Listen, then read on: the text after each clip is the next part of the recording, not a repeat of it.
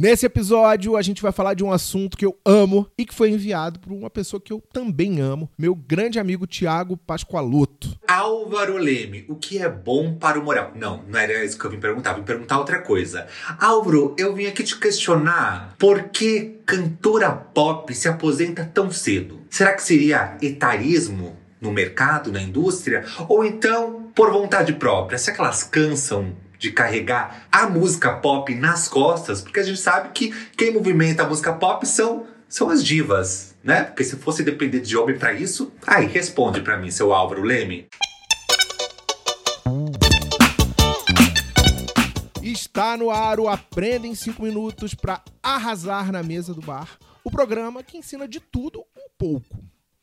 Como você ouviu no áudio do Thiago, eu sou o Álvaro Leme e vou aproveitar os próximos minutos para um mergulho no mundinho pantanoso do pop. Mas antes eu quero pedir uma coisa. Manda pergunta pra gente, vai. Sua dúvida pode ser o tema do próximo episódio. E é super fácil participar. É só escrever para aprendapodcast@gmail.com. Vamos lá, vamos de cantoras então, hein? O primeiro fator que a gente precisa considerar é o quão competitiva é a indústria da música. Tem muito mais gente querendo ser popstar, batalhando é por um lugar nos charts e no coração do público, do que espaço para caber esses aspirantes todos. Falando especificamente das cantoras pop que saem de cena, a gente pode pensar em dois grupos. No grupo 1, um, a gente tem as que somem, mas que não queriam sumir. No grupo 2, a gente tem aquelas que escolhem outros caminhos. Entre as que saem de cena contra a própria vontade, a gente pode incluir aquelas que, por exemplo, lançam novas músicas e não conseguem a mesma repercussão. Aqui cabe uma observação bem importante. Não conseguir o mesmo destaque nos charts não significa que a pessoa se aposentou e muito menos que fracassou. A Katy Perry, por exemplo, que eu amo hoje não tem tantos hits como há 10 anos, né? Ela lança músicas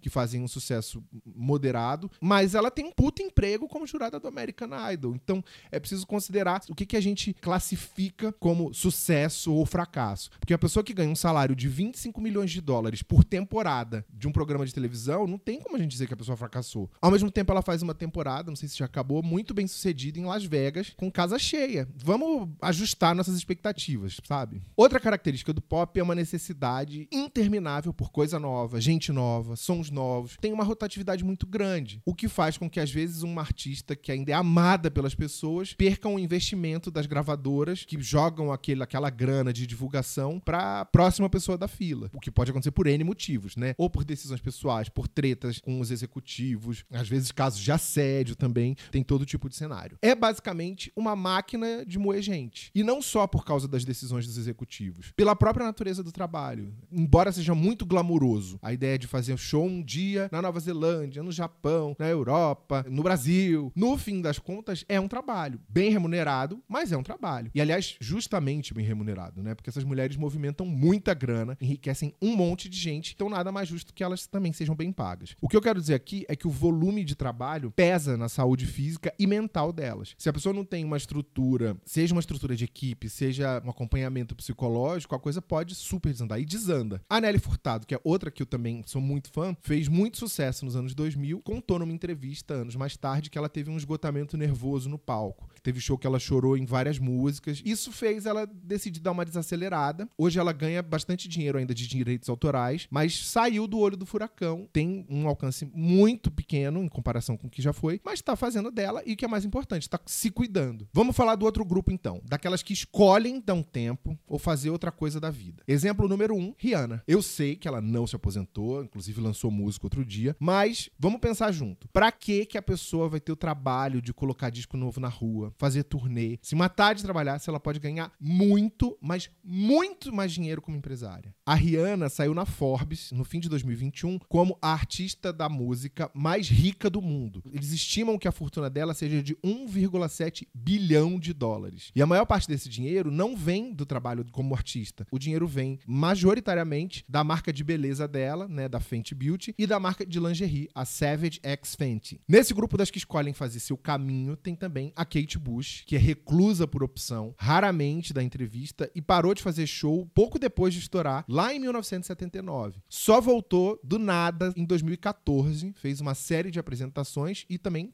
parou de novo. Mas ela voltou a ser assunto no mundo inteiro esse ano por causa de quê? Vocês se lembram? De Stranger Things. Tinha uma música dela na trilha, né? Running Up That Hill. E a música acabou voltando pro top 10 da Billboard. Inclusive, chegou numa posição maior do que na época que ela foi lançada em 85. O Thiago perguntou se etarismo tem a ver. E tem. Normalmente as cantoras estreiam muito novinhas, né? Beyoncé, Avril, Adele, essa nova que estourou agora que chama Gale. Todas elas se tornaram muito conhecidas quando elas tinham idades assim, 16, 18, 20 anos, o que faz com que aconteça algo muito absurdo. Quando elas têm 30 anos, elas são consideradas velhas. Se pensar bem, é um momento em que o etarismo encontra o machismo, porque quando é um homem que envelhece, sempre fala: "Ai, que coroa sexy, ai, que daddy". É ridículo. Meu reloginho gritou aqui, então é hora de eu falar para você seguir nosso podcast no Instagram. Vai lá, arroba Aprenda Podcast. Outro recadinho, usa o meu cupom na Evino, gente, que dá desconto de 10 a 15%. É bem facinho de gravar, é Alvino. Eu volto na quinta com mais respostas para as perguntas de vocês.